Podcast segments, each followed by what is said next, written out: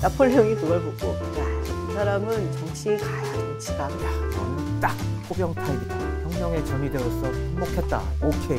시간이면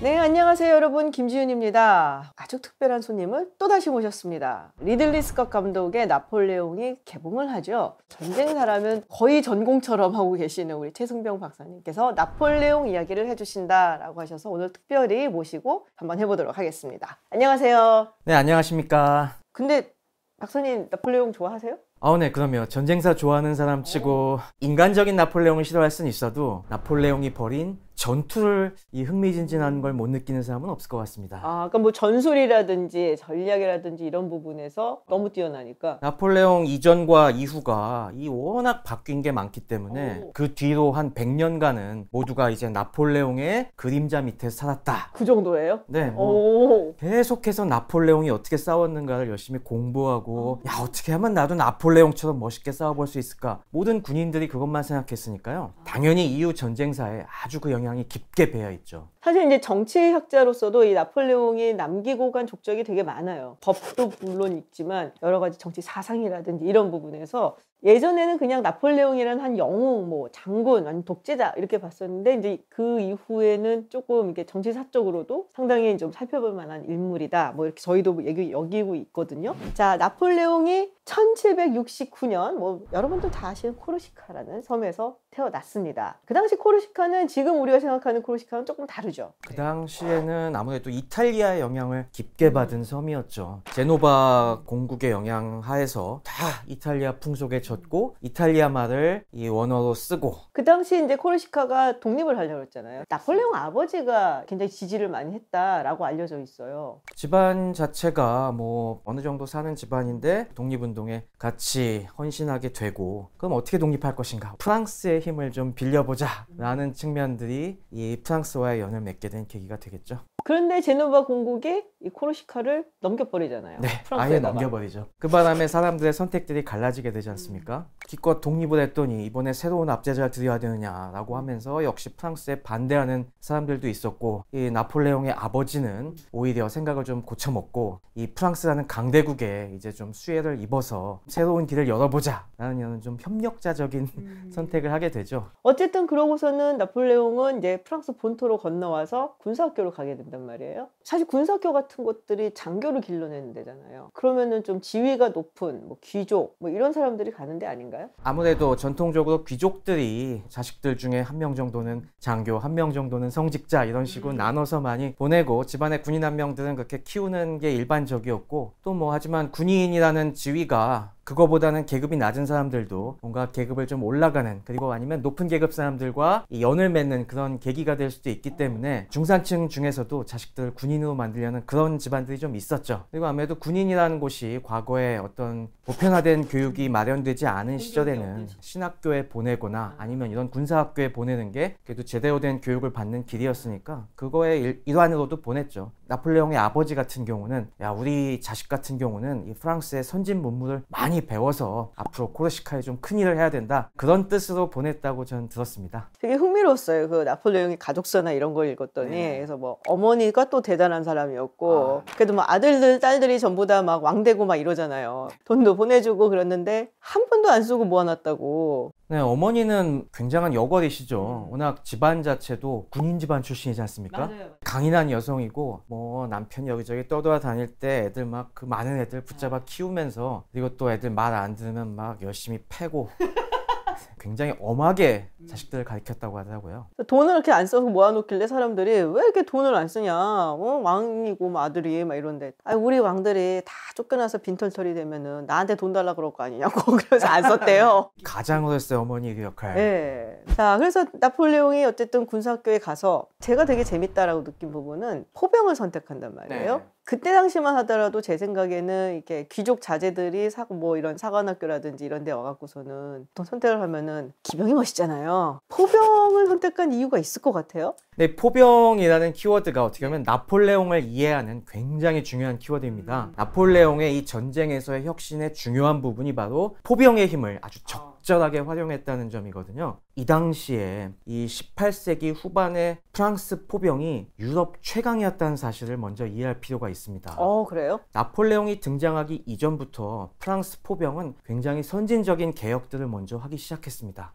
그 유명한 사람이 그리보발 장군이라는 분이 있습니다. 프랑스 사람이지만은 오스트리아에 임대를 가갖고 마리아 테레지아 황제 밑에서 역전의 용사로 이름을 날렸거든요. 양반이 돌아와서 포병의 사령관을 맡았습니다. 그러면서 야 우리 포병도 실전적으로 다 개혁해야 돼. 장비와 편제, 교육, 훈련 이런 걸 싹 개혁을 했습니다. 그 당시에는 대포 구분을 이 포탄의 무게 갖고 했거든요. 4파운드, 8파운드, 12파운드 포로 딱 규격화해서 편제를 만들었고요. 포병 장교들 훈련시킬 때도 이 수학과학 교육을 굉장히 강조했습니다. 어떤 수학이 적용이 자- 되는 건가요, 그러면은? 기본적으로는 물리학, 포를 쏘면은 이게 직선으로 날아가지 않고 곡선을 그리지 않습니까? 1초에 9.8 나 제일 싫어하는 거야. 그런 소양들을 어, 굉장히 열심히 가르치는 교육 과정을 만들고요. 이 영향하에 있다 보니까 야 우리 포병은 그래도 이런 거 저런 거 계산도 많이 해야 되니까 머리 좋은 애들 뽑아야 돼. 능력 위주의 등용이 이루어지던 병과였죠. 나폴레옹 같은 경우는 굉장히 내성적이어서 생도들과 어울리는 활동은 잘 못했지만은 그 수학을 그렇게 잘했다고 합니다. 오. 그러니까 야 너는 딱 포병 타입이다. 그러니까 나 같은 사람은 멋있어 그래서 기병 가는 거고 우리 이제 박사님 같은 분이 이제 수학도 잘하시고 물리학도 하시고 하니까 포병으로 네, 그리고 보병이나 기병 같은 귀족 자제들이 많이 가는 이런 병과에 가면은 나중에 진급이 좀 막히는 경우가 많았습니다. 백에 밀려갖고. 포병은 귀족들이, 아우, 나 그런 거 하기 싫어. 너무 머리 아파. 라고 해서 안 가다 보니까 똑똑하지만 백은 좀 적은 그런 자제들이 많이 갔다고 합니다. 아 그런 얘기가 있었 군요. 그러니까 포병의 이런 성격이 나중에 이게 혁명 이후에도 큰 영향을 미치게 되죠. 혁명이 터지니까 귀족 집안들은 다 이제 쫓겨나갔고 많은 장교들의 공백이 생겼는데 포병은 상당히 이런 직업 군인들이 많이 남아 있었던 그래서 전투력을 아주 상당수 보존할 수 있었던 그런 병과이기도 했죠. 근데 사실 저는 이제 나폴레옹을 군인 이런 걸로만 좀 알고 있다가 평전을 읽고 나니까 아 이 사람은 군인도 군인이지만 타고난 정치인이다라는 생각 되게 많이 했어요. 사실 이 세계사를 흔들어 놓는 프랑스 대혁명이 없었다면 코르시카의 지도자급 인사로는 성장할 수 있었겠다. 이제 프랑스 혁명이 일어나자마자 그때 뭔가 결정을 할 때가 왔다라는 생각을 한다는 거예요. 내가 이 코르시카에 나면서 콜란한 틈을 타서 여기에 영주 같은 그런 위치로 올라서느냐, 프랑스로 진출을 해서 여기 중앙 무대에서 뭔가 네. 활약을 하느냐, 진출하는 쪽을 결정을 하잖아요. 그리고 그러고 나서 이제 자- 본인이 막 정치적인 걸 하는 걸 보면은 야, 이 사람은 정치 가야 정치가 그 생각을 되게 많이 했거든요. 그리고 이제 1789년에 바스티유 감옥 습격을 우리가 보통 이제 프랑스 대혁명의 시작이다라고 얘기를 하잖아요. 우리가 이제 프랑스 대혁명 얘기하고 나폴레옹 얘기를 하면은 뜨문뜨문 사건을 기억하는 경우가 네네. 많아요. 근데 프랑스 혁명이 있고 나서 바로 마리 앙뚜아네트랑 뭐 루이 16세가 반두대에서 처형을 당한 건 아니고 원래는 입헌 군주제로 가자 어쩌자 하다가 이제 국왕 일가가 도망을 쳐갖고서는 잘 가면 좋은데 또 너무 미적미적 됐죠. 맞아요. 네. 거기서 붙잡히는 밤에 끌려오고 그리고서는 이제 왕가를 폐지를 하자 공화정으로 가자. 그래서 1793년 1월 그때 이제 목숨을 잃고 그리고 한 9개월 후에 마리 앙뚜아네트가 또 단두대에서. 처형이 되고 근데 제가 그런 걸 읽었어요. 그러니까는 이 나폴레옹이 되게 한심하게 생각했대요. 그 루이 16세와 국왕 일가 저걸 왜 가만히 두냐. 그때 스위스 용병들이었다고 제가 근위병들이었다고 기억을 하는데 차마 시민들을 어떻게 공격하고 죽이냐 해서 가만히 있었다가 다 자기네들이 죽었잖아요. 나폴레옹이 그걸 보고 한심한 놈들 아니야. 그래서 항상 보면은 좀 시위나 이런 게 있을 때 잔인하리만큼 초기 진압을 해요. 선량하고 강직한 사람들은 온화하게 설득하고 폭도는 공포로 몰아내야 된다. 어떻게 보면 나폴레옹식의 그 시민을 대하는 그런 방식이 아니었을까. 현대에 와서는 아무래도 그 점 때문에 나폴레옹을 일방적으로 찬양하거나 뭐 기념하는 게 좀 꺼려지는 이유기도 하더라고요. 탄생 200주년, 뭐. 서거 200주년 이런 거 프랑스 정부에서 공식적인 환영 행사 같은 걸 못 열었지 않습니까? 아무래도 그런 비판들이 있어서 그랬던 것 같습니다. 자, 어쨌든 마리 앙뚜아네트까지 사용을 당하고 이제 프랑스는 공화정이 됐는데 그래서는 이제 로베스피에르와 그 일당들이 공포 네. 정치를 한 1년 정도 유지를 더 하다가 우리가 소위 얘기하는 테르미도르 반동으로 인해서 로베스피에르들이 이제 전부 다 실각을 하게 되죠. 근데 원래 로베스피에르의 동생이었던 오기스탱이 이 나폴레옹을 좀 스폰을 해줬다. 얘기가 맞습니다. 있잖아요. 원래 나폴레옹이 당연히 코르시카에서 탈출한 다음에는 별다른 전공도 없고 진짜 별 볼 일 없는 장교였는데 평소에 책 많이 읽고 글 좀 쓰던 실력을 발휘해서 막 이것저것 선동 팜플릿을 쓰니까 그걸 오기스탱이 우연히 보고서 어 얘 좀 그래도 의식 있는 장교네 해갖고 스폰해줬지 않습니까? 그래서 나폴레옹도 사실은 이 오르베스피에르 일파가 실각을 하고 전부 다 단두대 끌려갈 때 죽을 뻔했는데 네. 그때 빨이 없었어요. 그때면은 툴롱 포위전이 끝나고 이탈리아까지 가 있던 때죠. 그래서 다행히 죽진 않았는데 감옥에 좀 가서 조사를 받고 그리고 이제 나오게 되는. 근데 어떻게 끈 떨어졌다가 다시 또 이탈리아도 가고 이집트도 가고 그렇게 된 거예요? 어, 그 당시 나폴레옹이 말씀하신 것처럼 로베스피에르파로 몰려갔고 죽을 뻔했었는데 드디어 혁명의 적들이 적의를 보이면서 프랑스를 위협하기 시작했지 않습니까? 그러다 보니 이제 프랑스 혁명군에 이 군인들이 필요했는데 보병이나 기병에 유능한 장교들은 다 귀족 출신이어갖고 죽거나 망명간 상태에서 그렇다고 뭐 예전에 퇴역 군인들 불러와 보니까 여러 가지 제대로 싸우지도 못하고 야 이거 좀 제대로 잘 싸우고 사상도 우리 혁명에 좀 투철하고 이런 애들 없어라고 봤을 때 나폴레옹은 의식도 있고 잘 싸우는데 똑똑도 하다. 그런 도구로서 어떻게 보면 이용이 된 거죠. 그러면서 뭐 초반에는 나폴레옹도 그 사실을 너무나 잘 알고 있었기 때문에 내가 지금 능력을 잘 보여서 확실하게 전공을 세워야만 여기서 올라갈 수 있다고 하면서 정말 처절하게 싸우죠. 그래서 그때 일어났던 것 중에 하나가 방데미에르. 그때는 정말 앞장서서 자신의 이제 용맹함을 과시하고 그 잔인한 모습을 유감없이 보여주면서 야 쟤는 혁명의 전위대로서 오케이 음, 그렇군요. 자, 그러면은 전투로 넘어가 보도록 하겠습니다. 그래서 영화를 보지 못한 상태에서 지금 트레일러만 보고서 얘기를 하는 건데 일단 거기서 보이는 것 중에 아 이거는 누가 봐도 툴롱 하고 보이죠. 네, 네. 맞습니다. 나폴레옹이 열심히 성채로 올라가서 돌격하는 장면, 그 뒤에 영국 함대를 향해서 포격을 퍼붓는 장면, 이건 뭐 누가 봐도 툴롱 포위전입니다. 툴롱 포위전은 나폴레옹이 최고 지휘관이나 아니면 주요 지휘관으로 활약한 건 아니기 때문에 안 넣는 경우들도 많이 있습니다. 하지만 그래도 나폴레옹이 이름을 알리게 된 중요한 계기이기 때문에 중요한 전투라고 볼 수가 있죠. 이 툴롱 포위전은 아직 왕당파들이 많이 남아서 국내에서 반동을 이제 획책하던 그런 시기에 벌어진 사건입니다. 거기에 외국에서도 아 이제는 이것들이 왕까지 죽이냐고 하면서 깜짝 놀라서 저것들이 우리나라까지 영향을 미치면 어떡하나 뭐 이런 네, 생각을 하고 이 있었죠. 혁명의 기운이 이제 퍼지면 안 되겠다 싶어서 개입을 하기 시작할 때 벌어진 일이죠. 그래서 남부 지방에 이 왕당파들이 봉기를 하고 거기에 호응해서 영국과 스페인이 병력을 보내면서 툴롱은 남부 지중해 가장 중요한 프랑스 함대 사령부가 있던 곳이거든요. 우리로 따지면 거의 진해 같은 곳입니다. 어. 여기를 거점으로 봉기를 하니까 혁명정부 입장에서는 야 여기 오래 놔두면 안 된다. 빨리 가서 진압을 해야 된다. 진압군을 편성해서 보내게 되죠. 근데 그 진압군을 이끌던 사람이 변변찮은 사람이었다. 아무래도 그 당시에는 혁명군이 귀족 장교들 유능한 장교들이 많이 나간 뒤에 벼락 출세한 장교들이 많았습니다. 대표적으로 이제 첫 번째 온 지휘관이 카르토였죠 원래 화가였다고 들었어요. 네, 직전이 화가였는데 사실 군 경력이 있긴 했습니다. 굉장히 말찌게 있었고요. 제대로 된 전략과 전술을 배운 사람이 아니었어요. 그때 이 나폴레옹이 기회를 보다가 오기스탱의 백으로 툴롱으로 오게 됐죠. 그러면은 여기서 이제 나폴레옹이 포병 지휘관으로 와서 어떻게 이 전세를 뒤집어 놨는지 그걸 조금 이야기해야 될 것 같은데 준비성이 지난번에도 그러시더니 철저하셔갖고 지도도 이렇게 가지고 오시고 네. 아무래도 이 전쟁사는 네. 지도 없이 쫓아가기가 너무 힘듭니다.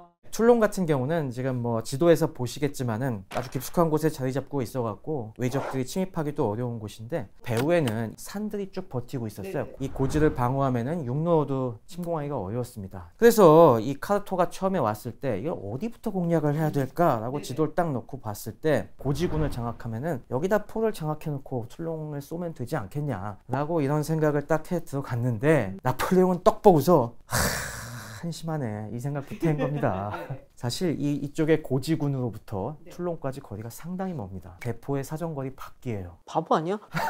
까르토 같은 경우는 대포의 사정거리를 잘 모르는 사람이었다는 아 거죠. 수학을 못하는구나. 네. 그래서 이 나폴레옹이 아, 장군님 그거 아니죠. 보시면 어딜 공격해야겠어요. 그 얘기하면서 가리킨 곳이 바로 요 라센이라는 이쪽입니다. 아 이게 초코 포인트네. 네, 바로 여기입니다. 원래 이런 곳은 모든 천연의 항구에는 다 자리 잡고 있고요. 외적을 방위하기가 좋은 곳이니까 이 양쪽에 강력한 대포를 갖춘 요새들이 있습니다. 여기만 장악하면은 이 안에 있는 영국 함대들은 그냥 도가내든 쥐다. 몰살이고. 네. 이제 막 주장을 해갖고 본인이 끌고 가지만은 네네. 그 당시에는 아무래도 하급 지휘관이다 보니까 네네. 병력이 부족해서 아. 점령을 하지 못합니다. 대신에 영국 군들이 화들짝 놀라죠. 맞아, 여기가 굉장히 중요한 데인데 우리가 그동안 별로 신경을 못 썼지. 그러면서 여기 공략이 굉장히 어려워지는 상황이 되죠. 그러다 보니까 나폴레옹은 야, 내가 여기서 굴하면은 이거 내 출세길 끝나는 거야라고 하면서 전세를 뒤집을 노력을 하게 됩니다. 일단 부족한 게 포가 몇 문이 없었습니다. 네네. 위에서 보내준 포가 굉장히 소구경 포밖에 없어갖고 일단 이 주변에 대서양 일대에 요새들이 많이 있었거든요. 쫙 돌면서 거기 있었던 해안포들을 다 끌어내서 아이고야. 포대를 하나하나 구축하기 시작을 합니다. 어. 그 당시에 이 포대가 결정적인 위력을 발휘한 건 아니었습니다. 사실 아무래도 포 사거리가 짧다 보니까 극히 일부 해안만 터치할 수가 있었고 결정타를 날리지는 음. 못했죠. 그러다가 이제 후임 장군이 왔는데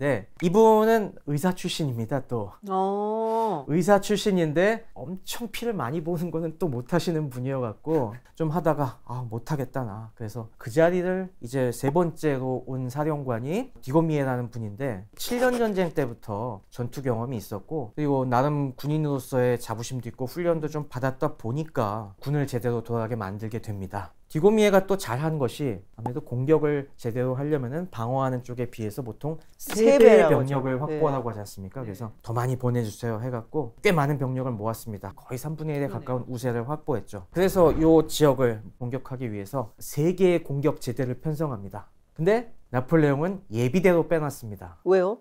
나폴레옹은 원래 포병을 맡고 있었으니까 네. 보병이 아니니까 혹시나 무슨 일이 생기면은 뭐 나폴레옹까지 투입하겠지만은 뭐 그런 일은 안 생기겠지라고 생각을 하고 그래서 세계 제대를 이용을 해서 여기를 휩쓸어 버려야지 생각을 했었는데 영국도 바보가 아니기 때문에 영국과 스페인군이 아주 치열하게 저항을 하죠. 그래서 예비기로 빠져 있다가 들어가갖고 영화에 그 장면이 나오는 건가요? 네, 맞습니다. 3시간 동안 두들겨 댔는데도 여기를 지키고 있던 스페인군이 다 막아내니까 나폴레옹이 드디어 나한테 기회가 왔다. 여기서 난 반드시 성공해야 된다. 본인이 앞장을 서죠. 마침 때가 좋았습니다. 이미 앞에 세 번의 공격으로 스페인군도 거의 숨 넘어가기 일보 직전이었을 때 약간 숟가락 얹은 느낌이 드는데. 맞습니다. 그래서 사실 이 툴롱 포위전이 나중에 미화시킨 측면이 커요. 그러니까 선동꾼이라니까.